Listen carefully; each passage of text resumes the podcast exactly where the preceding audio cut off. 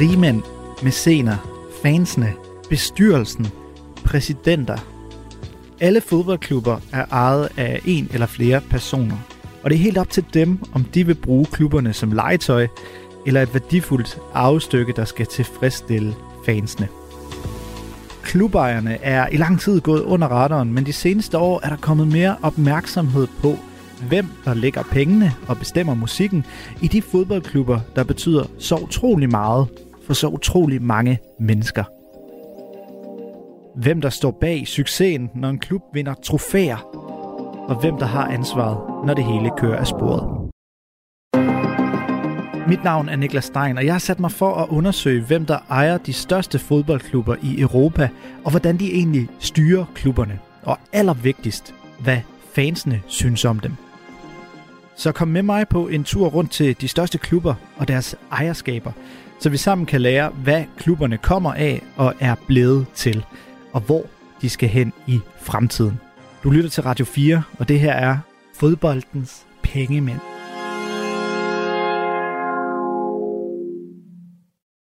Endelig er vi nået til Tyskland. Landet med den Nationalmannschaft, de enorme tilskuertal, den berømte fankultur og aller, aller vigtigst, når vi snakker fodboldklubber og ejerskaber, 50 plus 1 reglen. For Tyskland er et helt særligt land, når det kommer til klubbernes ejerkonstruktion. Hvis fodbolden havde en grundlov, så var fansenes magt en grundlovssikret ret i Tyskland. Og derfor er det særligt dem, det skal handle om, når vi nu skal ombord i den største tyske klub af dem alle. Vi skal selvfølgelig til bunds i FC Bayern München für die Geschichte. Stern des Südens in hellem Lichte. FC Bayern, unsere Liebe. Og det skal vi med. Jeg hedder Anela Mominovic. Jeg er journalist og fodboldkommentator på øh, DR Sporten, og jeg har været øh, Bayern München-fan siden jeg var 9 år gammel. Arnela er en af de mest vidende journalister herhjemme, når det kommer til tysk fodbold. Jeg blev fan efter øh, Champions League-finalen 1999, hvor jeg, hvor jeg græd hele aften, så der fandt jeg ud af, at jeg var Bayern München-fan. Ikke glædestår. Ikke glædestår. Så hun skal også have lov til at forklare den her 50 plus 1 regel, der altså er så vigtig for fundamentet under tysk klubfodbold. Was ist die 50 plus 1 Regel? I korte træk så øh, går reglen ud på, at hvis klubber øh, gerne vil være med i Bundesligaen, øh, så skal 50, 50 plus 1 procent af stemmerne tilhører klubben øh, slash fansene, hvorfor en investor aldrig kan, kan overtage magten i, øh, i en klub, som man ser i blandt andet især i, i England, men, men også har set for nylig i, i Italien. Øhm, I Tyskland øh, er man sådan ret konservativ omkring øh, fodbold. Man har enorm stolte traditioner omkring øh, fan øh, engagement. Altså den her supporterkultur betyder enormt meget. 50 plus 1 reglen blev introduceret i 1998, og inden da var pengene i tysk fodbold faktisk endnu mere strikse om, hvordan fodboldklubberne skulle ejes. Indtil 1998, der var reglen helt simpelt, at fodboldklubberne i Tyskland, de skulle udelukkende være ejet af moderklubberne. Og det var sådan, at før 1998 var, var tyske fodboldklubber reelt non-profit-klubber, og private investeringer udefra var, var fuldstændig forbudt. Altså det var strengt øh, forbudt. Men, øh, men efter 1998 åbner man så sådan lidt op for, at klubberne kan få de her private investeringer, men man skal overholde den her 50 plus 1 regel. Så 50 plus 1 reglen er faktisk en mindre lempelse af de oprindelige regler. Men alene det, at den eksisterer, gør, at reglerne om ejerskab er langt mere strikse i Tyskland, end i de fleste andre store fodboldlande. Som øh, ja, efterhånden faktisk er blevet øh, verdenskendt, øh, når man snakker om, om tysk fodbold. Øh, og det er sådan, at hvis jeg sådan skal lige forklare det endnu mere, men det er det her med, at moderklubben skal være besiddelse af mindst 50 plus 1 ekstra af stemmeandelene i, øh, i klubben. Og dermed kan de her investorer altså ikke opnå nogen kontrol, da de på forhånd ikke kan få en, en stemmeflertal majoriteten stemmerne, altså moderklubben, så det er sådan en regel, der sådan øh, i hovedtræk forsøger at holde klubberne ved deres rødder. Det lyder jo så dejligt og romantisk alt sammen, men lad os ikke være naiv.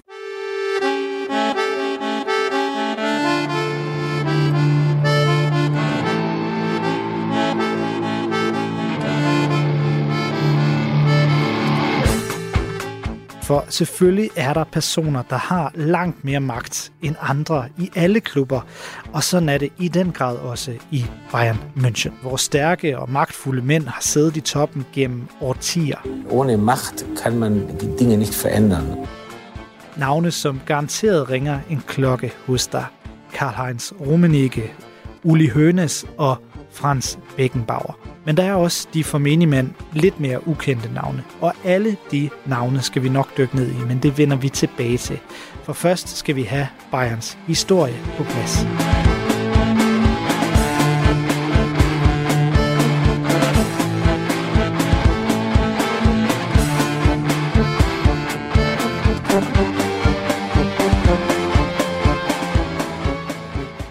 Fußballklub Bayern München blev stiftet i år 1900, og meget passende, så stod lige præcis 11 fodboldspillere bag. Der eksisterede i forvejen en gymnastikklub i den store sydtyske by, hvor fodboldspillere fik lov at være med, men da de blev nægtet at blive en del af det tyske fodboldforbund i 1900, så brød de 11 fodboldspillere ud og stiftede deres egen klub, altså Bayern München. En gut ved navn Frans John førte an og fik også klubben indlemmet i fodboldforbundet, og Frans John blev derefter udnævnt til Bayern Münchens første præsident. Succesen kom hurtigt, og klubben leverede allerede i de indledende år fine resultater i de lokale og regionale ligaer, men klubben blev slået tilbage, da Adolf Hitler kom til magten i Tyskland. Både Bayern Münchens daværende præsident og træner var jøder og måtte flygte ud af landet. Efter 2. verdenskrig blev Bayern München en del af det spraglede, opdelte tyske ligasystem og havde svært ved at finde fodfæste sportsligt, såvel som økonomisk. Og en overgang i 50'erne var en konkurs sågar i sigte. Takket være et par driftige forretningsmænd og industrialister, der satte sig på præsidentembedet, ja, så kom klubben på ret kurs igen. Det var dog ikke nok til at blive en del af den første Bundesliga, da den blev etableret i 1963, men Bayern fik sammensat et hold med unge talenter med navne som Franz Beckenbauer, Gerd Müller og Sepp Meier, og de rykkede så op to år senere i 1965. Og så tog det fart. For så begyndte Bayern hurtigt at ligne det, som du kender i dag. Første Bundesliga-titel kom i hus i 1969, og de blev 70'ernes måske mest succesrige klub i Europa, med tre triumfer i træk i Europakoppen for mesterhold, det senere Champions League. Selvom succesen i Europa udblev i 80'erne og 90'erne, så satte Bayern München sig tungt på den hjemlige scene. I de 43 sæsoner, der er blevet færdigspillet siden 1980, ja, der har Bayern vundet Bundesligaen 28 gange, og de seneste 11 i træk. De vandt senest Champions League i 2020, og selvom den engelske Premier League er stukket af fra alle andre, ja, så har Bayern formået at holde sig konkurrencedygtig i den absolute top i Europa, selvom kritikere mener, at den massive hjemlige dominans ikke er så godt i længden for tysk fodbolds udvikling. Bayern har også tilkæmpet sig stor magt på kontinentet uden for banen. På europæisk plan har klubben været en af de mest indætte modstandere af den omdiskuterede European Super League – og de glimrede ved deres fravær, da 12 af Europas største klubber gik med og siden brændte nallerne på at etablere Super League-projektet i 2021. Den lejlighed brugte Bayern-ledelsen til at stige i hierarkiet og satte sig på nogle af de højeste positioner i en af Europas mest magtfulde fodboldorganisationer, European Clubs Association, hvor Bayern nu udgør toppen sammen med Paris Saint-Germain. Der synes jeg i hvert fald, at den her 50 plus 1 regel, den, øh, fik en revival, hvis man kan sige det på den måde, og blev øh, faktisk også ret populær i England i, i Premier League, da de her planer om European Super League dukkede op. Her blev det i hvert fald sådan rimelig tydeligt, at tyske klubber, og selv de største som FC Bayern München og Borussia Dortmund osv., de sagde nej med det samme til den her liga her, fordi fansene var 100% øh, imod det. Så, så jeg fornemmede også sådan lidt, at øh, især engelske fans kiggede lidt måbende til Tyskland på det her tidspunkt, da de så, hvor stor magt fansene egentlig kan have om, omkring deres klub, når der skal tages de her store, vigtige beslutninger om, omkring ens øh, hjerteklub.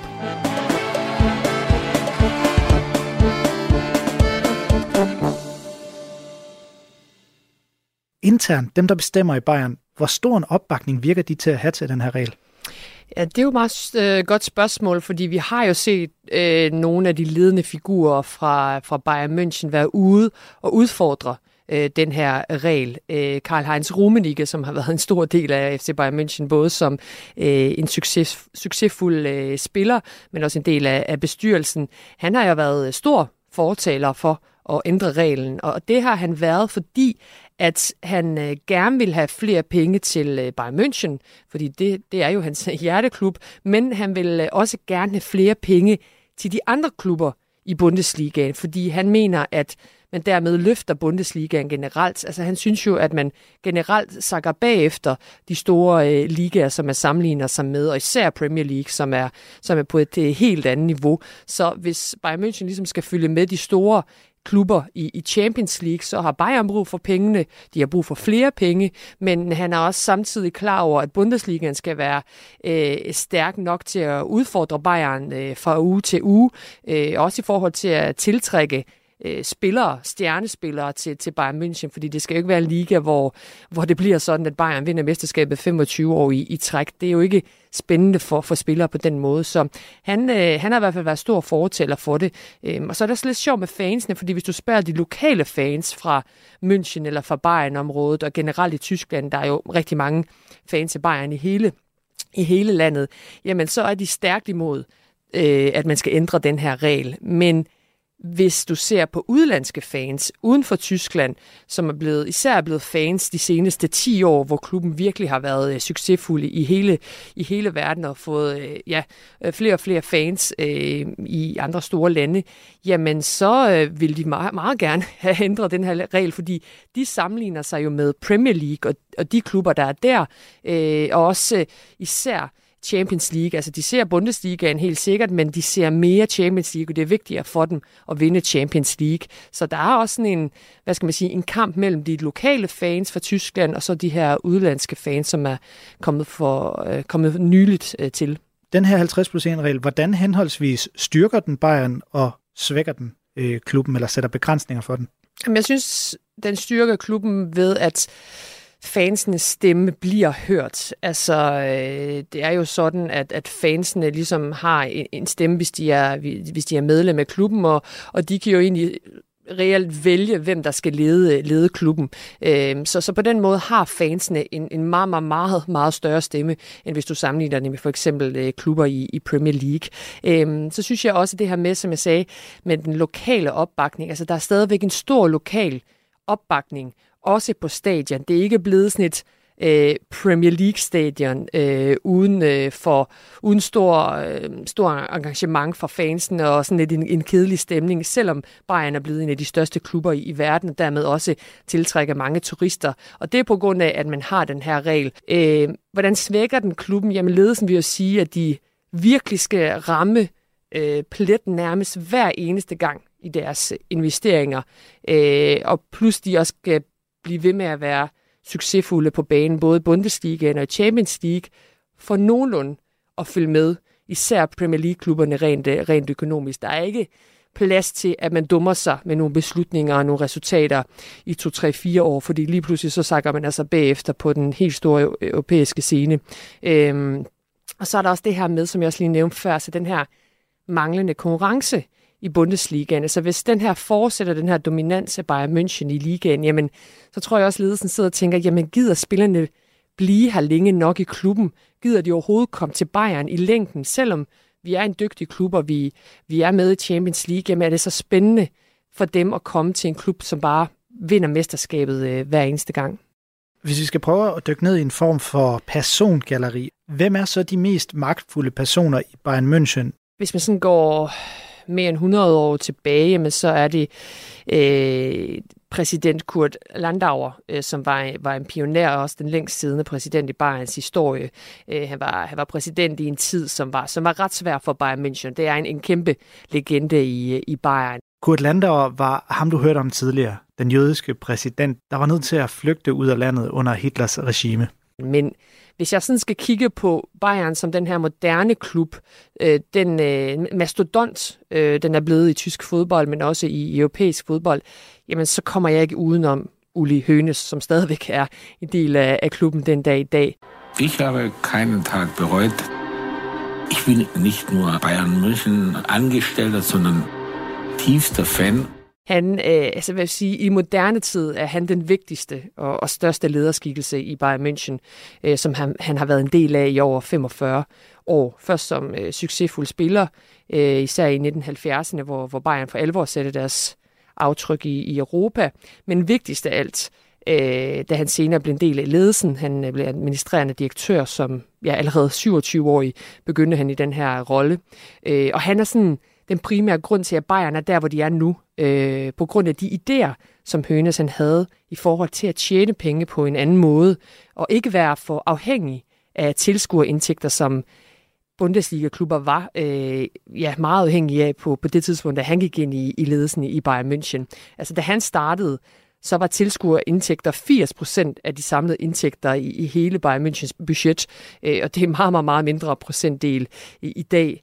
Så han, er, han blev sådan inspireret af udlandet, og han, han var meget nysgerrig på, hvordan man sådan øh, udefra kunne, kunne løfte klubben endnu mere. Han var især inspireret af amerikanernes måde at sælge brands på. Altså han ville, han ville gerne sælge Bayern München som et brand, både i Tyskland, men også uden for Tyskland. Øh, han var også interesseret i, hvordan man solgte sig selv over for sponsorer, hvordan kunne man få dem ind og få, få flere indtægter. Der, der tog han blandt andet øh, til England, især hos Manchester United, som var begyndt at blive rigtig gode til det her. Øh, kiggede også på akademi, og hvordan træner man unge spillere bedst. Der blev han inspireret af Ajax Amsterdam, så han var sådan rundt i hele verden for øh, til, øh, ja, for at tiltrække sig noget, noget viden, øh, som han kunne bruge i sin, i sin hjerteklub. Øh, og han udfordrede også tv-branchen i Tyskland i forhold til betaling af, af rettigheder, fordi han mente, at man, man fik for lidt. Så, så han har været sådan enormt vigtig for øh, den klub, som Bayern er blevet, og også øh, rent økonomisk det her med, når man ikke har de her investorer fra, fra udlandet, som lige pludselig bare kan poste en masse penge ind, at, at Bayern alligevel har så vanvittig en, en god... Øh, økonomi, at de kan tiltrække stjerner som, ja, senest med, med, med Harry Kane. Og så er han også meget vigtig i forhold til at skabe den her kultur, som, som man kalder Mia San Mia, altså vi er Sen Via, vi er, hvem vi er. Øh, vi er nemlig en familie, Bayern München har han flere, flere gange sagt, og vi har også hørt tidligere spillere være ude at sige, at Bayern er ikke bare en fodboldklub, det er en, det er en familie, øh, en, en legende som Frank Ribéry har været ude mange gange at sige, sige det her. Han, han savner at bo i München, han vil gerne bo i München igen. Senest faktisk øh, David Alaba i Real Madrid, som, som blev korsbundsskadet, jamen så var Uli Hønes øh, ude og sige med det samme. Vi skal nok sørge for, at Alaba han bliver opereret hos den bedste kirurg øh, her i, i Tyskland. Det skal han slet ikke tænke på. Øh, og, og det, er sådan, det er den essens, han gerne vil han gerne vil ligesom fremføre os øh, uden for, for, for ledelsesgangene, at øh, vi, vi tager vare på vores spillere, som er her, men også de legender, der har givet os en, en masse gode, øh, gode stunder. Da wurde der Vertrag aufgesetzt. Ich wurde ja angestellt als Gärtner, weil ich ja äh, Amateur war und ich sollte ja bis zur Olympiade hier äh, nicht Profi werden. Insofern war das schon eine lustige Geschichte. Hvor meget magt har de her personer internt i Bayern München, de mest magtfulde af slagsen, helt reelt? Jamen, de har sådan set ret meget magt, fordi fansene har jo valgt dem. Øh, og man kan jo sige, man stemmer om, hvem, hvem det er, der skal være, være klubbens øh, repræsentanter. Øh, og, og de er jo på en måde klubbens politikere, hvis man kan sige det på den måde, de er jo øh, demokratisk valgt. Så, så når de er valgt, jamen, så har de faktisk øh, ret stor magt i forhold til, hvad de gerne vil, hvad de gerne vil øh, tage af beslutninger. Og de kan også tage en masse valg, som måske er upopulære øh, hos fansene, når de er i de, på de her øh, poster. Og det er jo også, du ved, bestyrelsen, der, der vælger sportsdirektøren, der vælger træneren osv. Så, videre. så øh, der har fansene alligevel ikke så meget at sige de har jo ligesom valgt de her personer, der skal være i front for, for Bayern München, og på den måde, så, øh, så må man jo stole på, at dem, man har valgt, de, de varetager øh, ens øh, interesser. Hvis de så ikke gør det, altså hvis de her øh, jeg kan nu kalde en politiker, men hvis de her repræsentanter for, for Bayern München, de bliver ved med at lave øh, upopulære valg, jamen så kan de jo godt blive afsat de kan jo komme op til den, øh, til den kommende generalforsamling, og så få afsat øh, den her ledelse. Øh, og der kan også være store protester af individer fra, fra klubben, hvor, hvor ledelsen også bliver nødt til at adressere problemet. Så på den måde har fansene stadigvæk en magt, selvom de har givet magten videre til nogle øh, enkelte personer. Og det er faktisk sket for ganske nylig.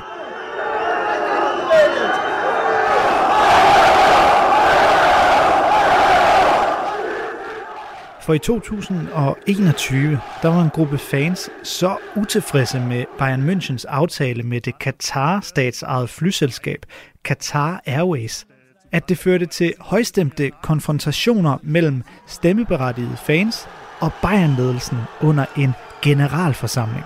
Fansene var utilfredse med aftalen midt i en meget ophedet debat om det på det tidspunkt forestående VM for herre i Katar, der blev kritiseret for brud på menneskerettigheder.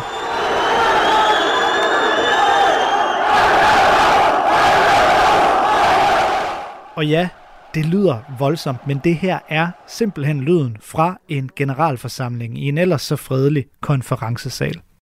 I front for kritikken stod en ung jurist ved navn Michael Ott. My name is Michael Ott. I became a football fan in 2002 and uh, became a fan uh, of Oliver Kahn at the World Cup. And then I also joined uh, his team, which was Bayern Munich. And uh, ever since, I've been a Bayern supporter. Han fik lov til at holde en tale til generalforsamlingen. Und der ist ja eigentlich im Top Anträge zu, zu behandeln. Weil, aber Sie, Sie müssen mir ja sagen, ob Sie den Antrag... Ja, das sage ich Ihnen doch anschließend. Dass Sponsoringverträge mit Qatar Airways oder anderen mehrheitlich im Eigentum des Emirats Katar stehenden... Og undervejs kom han i diskussion med Bayern-præsident Herbert Heiner.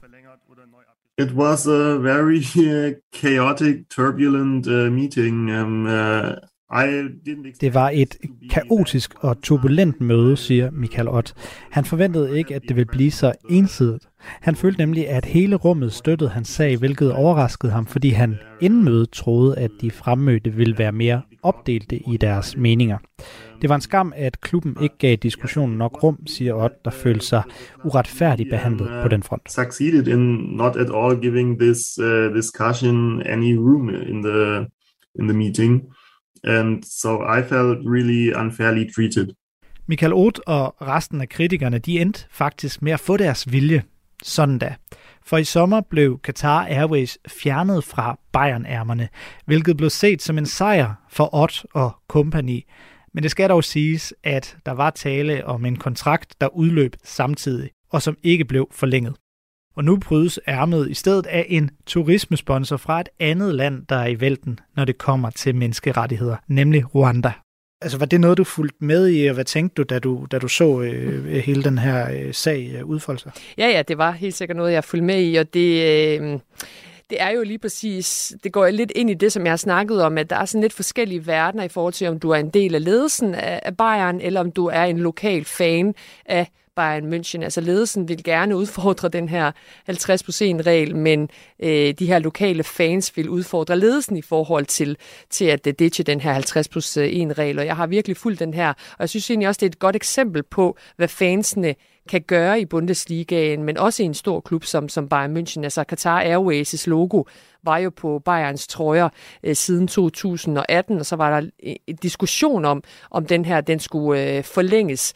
Den blev så ikke forlænget i, øh, i 2023, og det var jo så på grund af de her protester, ikke kun fra, fra, fra ham i forhold til, at han, tog, øh, han gik op på talerstolen og, og talte imod, men også fordi fra weekend til weekend, jamen, øh, så så man altså fansene på, på Allianz Arena protestere mod øh, Qatar øh, Airways. Så selvom de måske ikke kan gå ind og sparke døren ind til ledelsen og sige, det her, det vil vi altså ikke, og, men stemmer ikke om de her ting. Altså, det er jo ikke sådan, at man, øh, man har et eller andet sponsorat, og så skal, så skal alle medlemmerne mødes og, og stemme om det. Det er jo dem, de repræsentanter, man har valgt, der, der vælger de her ting. Men man kan stadigvæk protestere, man kan stadigvæk møde op til en, en generalforsamling og sige sin mening, man kan stadigvæk møde op på stadion og, og sige sin mening, og det betyder altså noget. Når man kigger på Bayern-ejerskabet, når man kigger på 50 plus 1-reglen i et skisme af, af, af hele europæisk fodboldsudvikling, og selvfølgelig det her, det her store gab, der er kommet op til Premier League og de engelske klubber. Hvad er så fremtidsudsigterne for øh, Bayern? Altså, kan de nå til et punkt, hvor de bliver nødt til at være endnu mere kritiske for den her 50 plus 1 regel, fordi den sætter begrænsninger for, hvor meget de kan op på siden af for eksempel Manchester United, City, Chelsea, hvad de alle sammen hedder?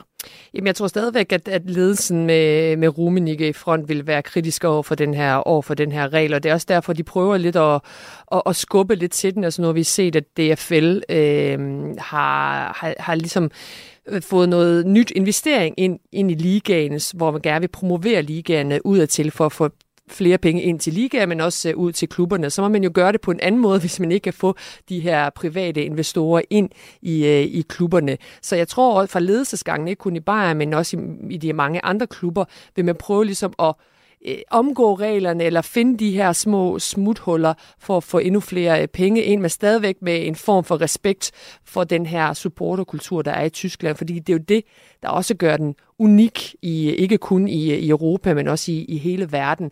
Altså, øh, hvis du spørger fansene i Tyskland især, øh, ikke de her udlandske fans af klubberne, øh, også Bayern Münchens fans, jamen hvis du spørger dem, vil du gerne øh, lukke for 50 plus 1 reglen og få endnu flere penge ind og få en investor ind, øh, så du kan blive lige så rig som øh, Manchester City, Manchester United osv.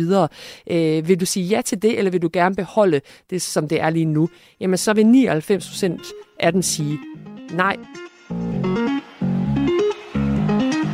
Ein Ziel, ein Sieg für die Geschichte. Stern des Südens hellem Lichte. FC Bayern, unsere Liebe.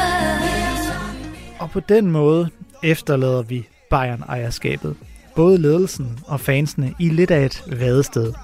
Den så fodboldromantiske 50 plus 1 regel står altså stadig stærkt. Bayern kan fortsat lokke store stjerner som Harry Kane, Kim Min-jae, Dayo Upamecano og Matthijs Dilekt til klubben foran Premier League-klubberne. Men hullet op til den massive britiske dominans ser kun ud til at blive større og større. Og så kan de tyske regler blive set som en stopklods. Det samme kan Bayerns ry for at være FC Hollywood. En klub, hvor intriger lidt for ofte får lov at fylde lidt for meget. Som da sportsdirektør Hassan Salihamidzic og den ældre klublegende og 50 plus 1 kritiker Oliver Kahn røg ud af klubledelsen, da der skulle nyt blod til sidste år. Samstag, diese Spieler müssen zeigen mich. Die Fans. Alleine... Eller som det mest kendte eksempel fra 1998, da den italienske mestertræner Giovanni Trapattoni på gebrokken tysk skældte truppen hæder og ære fra til et pressemøde, der siden er gået over i historien. Mehmet, Stunts, ich spreche nicht als gespielt, nur 25 Prozent des Spiels. Men lige nu er der altså relativt ro på i FC Bayern München. Der kører videre som et tysk lokomotiv, mens ordene Mia San Mia blæser ud af højtaleren.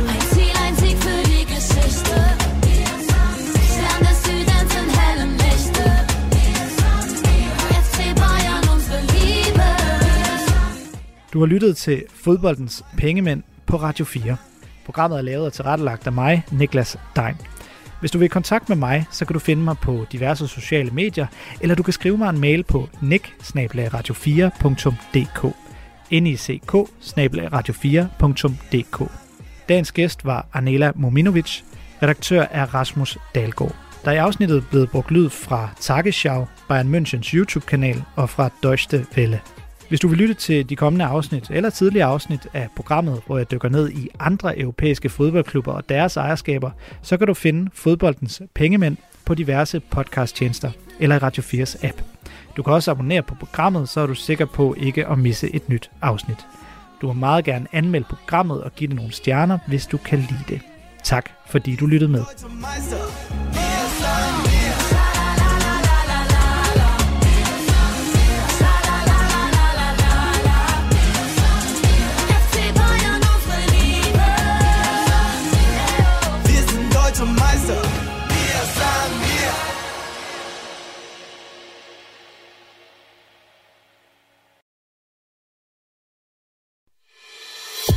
Du har lyttet til en podcast fra Radio 4.